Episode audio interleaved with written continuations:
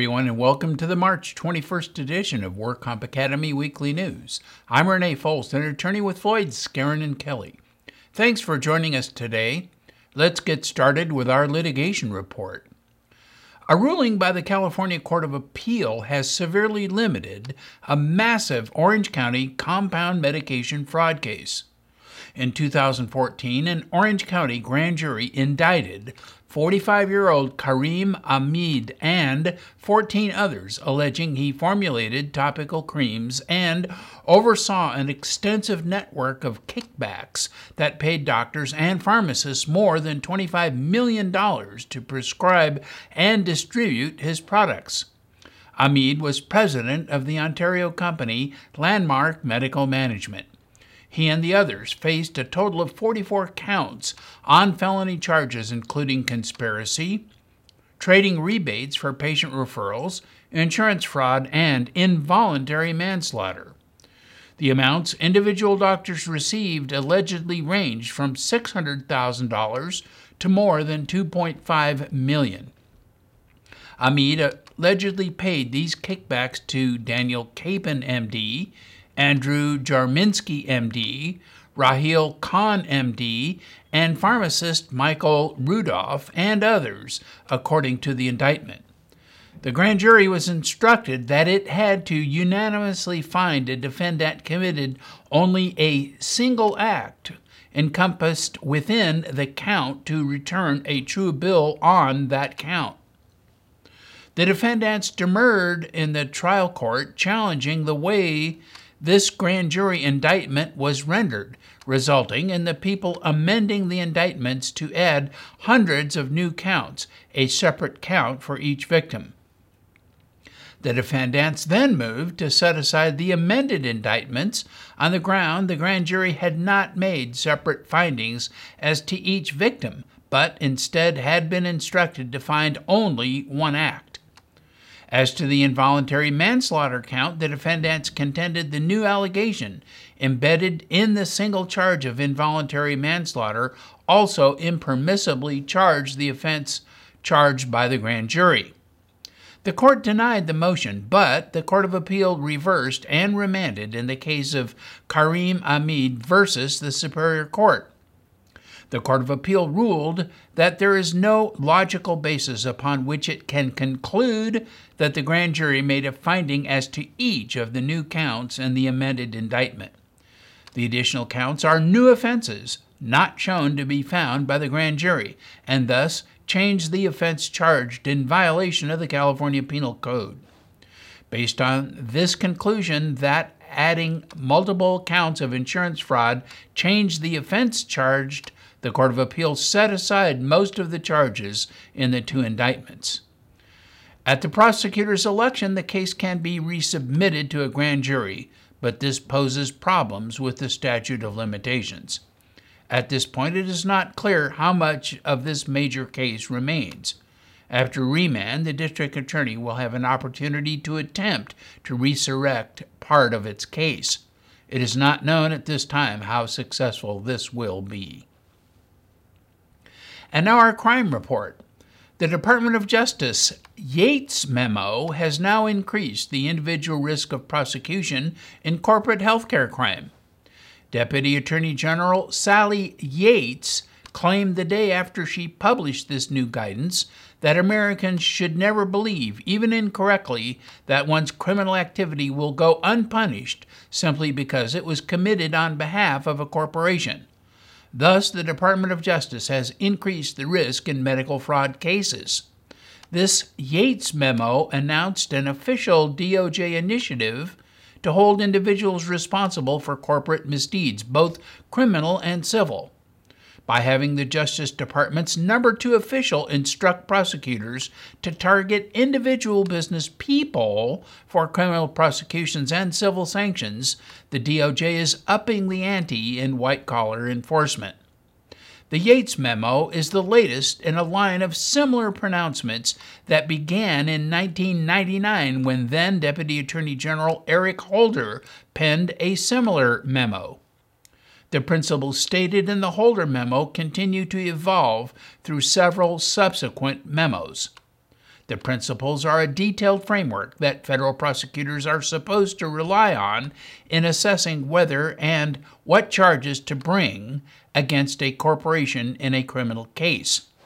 They also provide corporations and their counsel tools for considering important issues such as cooperation and remediation.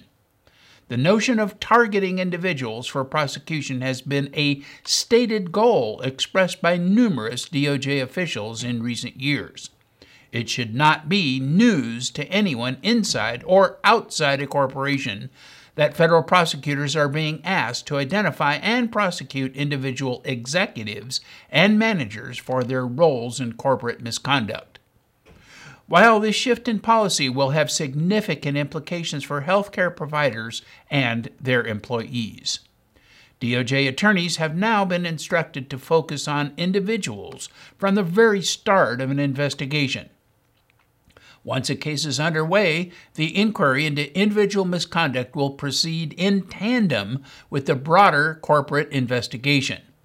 Only in the rarest of circumstances will the DOJ now release individuals from civil or criminal liability when resolving a matter within a corporation. If a decision is made not to proceed against individuals, the justification must be memorialized and approved by the U.S. Attorney or Assistant Attorney General overseeing the investigation. An Aetna subsidiary reports that organized medical fraud is growing worldwide. Even Dubai has admitted that patients in the emirate may be overdiagnosed and detained in hospitals longer than necessary. So, the director of the Dubai Health Authority is launching a scheme to regulate services provided by private hospitals across the UAE. But medical fraud is far from uniquely a Middle, Middle Eastern practice. It is estimated to add 10% to medical premiums across the globe. Countries with large expatriate communities head the list of offenders. People anxious about their health in a foreign country are easy targets, and insurers struggle against relatively borderline offenses such as prescribing unwanted painkillers, ordering unneeded MRI scans, to full scale criminal activity by organized gangs. Interglobal, the insurer for expatriates, which won the 2012 Industry Award for unmasking criminal activity, can guarantee picking up a fraudulent claim every single day. Interglobal is now a part of Aetna the company played a key part in revealing a massive fraud in which a criminal ring is said to have submitted scores of bogus claims to numerous insurers over a 10 year period. The operation was fronted by a virtual hospital, non existent consultants, and a 24 hour switchboard. Interglobal officials claim the hospital was just a telephone in the desert, and a lot of insurers were caught by the scheme. While the Middle East was a major zone of concern, China is often quoted as another hotspot. In China, a group of people have built up a fabricated healthcare system, which includes hospitals, doctors, and customers.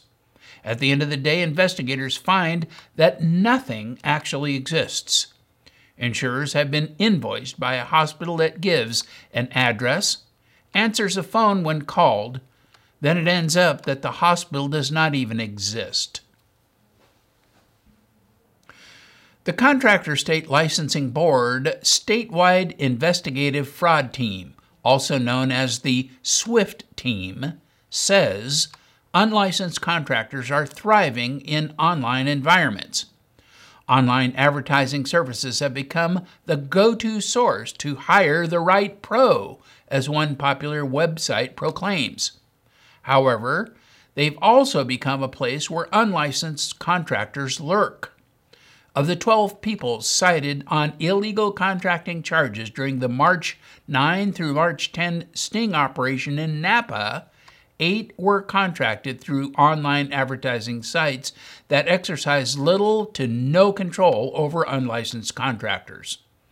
In all, advertising, including websites licensed contractors are required to list their license number, and unlicensed contractors by law must declare that they are not licensed. The Napa sting involved CSLB's investigators who posed as the homeowners seeking bids on laminate flooring, concrete work, fencing, painting, and landscaping. Six persons who came to the house and turned in bids were cited for contracting without a state license on the sting's first day, and six received misdemeanor citations for that offense on the operation's second day. Most of the bids for the work were far in excess of what's legally allowable, the $500 limit, before a state contractor's license is required. An additional misdemeanor charge of illegal advertising was lodged against 10 of the 12 suspects. And in medical news, a new study presented at the 2016 annual meeting of the American Academy of Orthopedic Surgeons claims that orthopedic care for patients living in remote areas may be safely managed through telemedicine. The new technology allows patients to receive treatment without traveling to a larger urban hospital for care. The study also found that remote care may provide significant savings in time, missed work, and health care and transportation costs for rural residents. Orthopedic surgeons at McGill University Health Center in Montreal used commercial encrypted email and phone calls to communicate with primary care physicians in six towns in the northern area of Quebec. The towns are part of a geographic area surrounding the hospital, which spans more than 3,000 square miles, including areas where medical services are extremely limited. The patients primarily suffered from bone fractures, which typically required travel to a larger hospital for care. The study found that more than 75% of the patients were able to receive treatment from their local doctor with the guidance of an orthopedic surgeon at McGill. And these results show that you don't need an expensive, elaborate system to clinically manage patients with more common conditions. Researchers used a basic email system requiring virtually no startup costs or dedicated personnel. In contrast, sophisticated telehealth communication systems have higher operating costs. The email application that was used meets Canada's requirement for protecting patient information. The study estimated a savings of nearly $3.7 million over the study timeframe in medical transportation. These results will be important for planning and enhancing delivery of orthopedic care in remote communities and can result in significant savings by the patient and insurance or governmental provider. In another study at the Hospital for Special Surgery in New York City, researchers said there were better knee replacement outcomes at high volume hospitals and they concluded that if all patients scheduled for knee replacement were directed to high volume hospitals for the surgery, it could save the U.S. healthcare system between two and a half and four billion dollars annually. Numerous studies have shown lower complication rates and better outcomes in hospitals that do a higher number of knee replacements compared to low volume hospitals and this new study was designed to determine whether the lower rate of complications, hospital readmissions, and revision surgeries translated into cost savings. The researchers found that knee replacement surgery at higher volume hospitals is less costly over a patient's lifetime and provides better outcomes. This is the first study to include a younger patient population, in addition to Medicare patients, and a cost effectiveness analysis of total knee replacement. This is important because patients under 65 now account for about 50% of those having the procedure. Researchers compared the cost effectiveness of elective knee replacement over a patient's lifetime in low, medium, high, and very high volume hospitals. Total knee replacement in the younger patients at very high volume hospitals was associated with the lowest lifetime costs and the greatest benefits. In the Medicare group, results were similar, however, the cost savings of very high volume centers relative to the other categories was more modest than in the younger patient group. Policy initiatives aiding to guide patients to higher volume hospitals when available will not only reduce their risk for complications and improve outcomes, but will also considerably reduce the large volume of financial costs uh, and burden of knee replacement surgery. The claim examiner's task of reserving for future medical care is becoming more complex by the day. It is hard to even imagine what medical science will have to offer injured workers even a few years down the road. For example, Vanderbilt University just announced that the FDA has given clearance to market and sell the powered lower limb exoskeleton created by a team of Vanderbilt engineers. The product known as Indego is the result of an intensive 10 year effort and allows people paralyzed below the waist to stand up and walk. The initial development was funded by a grant from the National Institute of Child Health and Human Development. Until recently, wearable robots like Indego were the concepts of science fiction.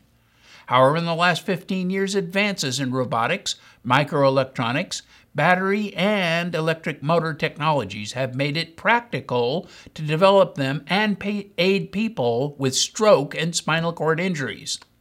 The new device acts like an external skeleton and straps in tightly around the torso. Rigid supports are strapped to the legs and extend from the hip to the knee and from the knee to the foot. The hip and knee joints are driven by computer controlled electric motors powered by advanced batteries. Patients use the powered apparatus with walkers or forearm crutches to maintain their balance. You can think of this exoskeleton as a Segway with legs. If the person wearing it leans forward, he moves forward. If he leans back and holds that position for a few seconds, he sits down. When he is sitting down, if he leans forward and holds that position for a few seconds, he then stands up. Indego is the second exoskeleton to receive FDA certification, the first was a device produced by Rewalk Robotics. However, Indego's clearance came after completion of the largest exoskeleton clinical trial conducted in the United States. Over the course of more than 1,200 individual sessions, study participants were able to use Indego to safely walk on a variety of indoor and outdoor surfaces and settings with no serious adverse events. One of the design goals was to give users the maximum amount of personal freedom possible. One of the design requirements was to allow the user to put the exoskeleton on and take it off while sitting in a wheelchair. As a result, the Indego is considerably lighter and less bulky than other exoskeletons under development. This summer, the scientists will head a four year U.S. Department of Defense funded study of the tangible economic and rehabilitation benefits of exoskeletons for people with spinal cord injuries. This will be performed at three medical centers James Haley Veterans Hospital in Tampa, the Mayo Clinic in Rochester, Minnesota, and the Vanderbilt University Medical Center. Indego has been available in Europe since November when it received the CE mark, the European Union's equivalent of FDA approval. The initial price is $80,000. The next step is getting the device approved for health insurance reimbursement. This involves getting CMS to approve a rate code for the exoskeleton. This is a numeric code that identifies the characteristics of patients who Medicare or Medicaid will reimburse for purchasing a given piece of medical equipment. Typically, the government will reimburse 80% of the cost of approved medical devices. In most cases, private health insurance providers adopt the CMS code. And in regulatory news, the CDC, the DWC and other regulatory agencies are developing new opioid treatment guidelines. The Centers for Disease Control and Prevention issued new recommendations for prescribing opioid medications for chronic pain, excluding cancer, palliative, and end of life care. The CDC guideline will help primary care providers ensure the safe, safest and most cost effective treatments for their patients. While prescription opioids can be part of effective pain management, they have serious risks.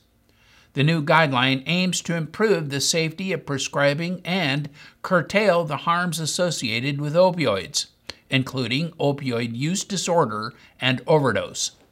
The guideline also focuses on increasing the use of other effective treatments available for chronic pain, such as non opioid medications or physical therapy. In developing the guidelines, CDC followed a rigorous scientific process using the best available scientific evidence as well as consulting with experts. Among the 12 recommendations in the guideline, three principles are key to improving patient care. Non opioid therapy is preferred for chronic pain outside of active cancer, palliative, and end of life care. When opioids are used, the lowest possible effective dosage should be prescribed to reduce risks of opioid use disorder and overdose. And providers should always exercise caution when prescribing opioids and monitor all patients closely. Health and Human Services Secretary Sylvia Burwell has made addressing opioid misuse, dependence, and overdose a priority and other work on this important issue is underway within HHS. At the same time, the DWC is in the process of developing its own opioid treatment guideline. The last public hearing on the DWC guideline was in September, and the first 15 day comment period ended last December. However, there is a key difference between occupational and non occupational opioid guidelines. A main goal of the former is the restoration of function to ensure early return to work. It is clear that government at every level has recognized the opioid epidemic and is responding with new guideline initiatives. Time will tell if these efforts will be effective.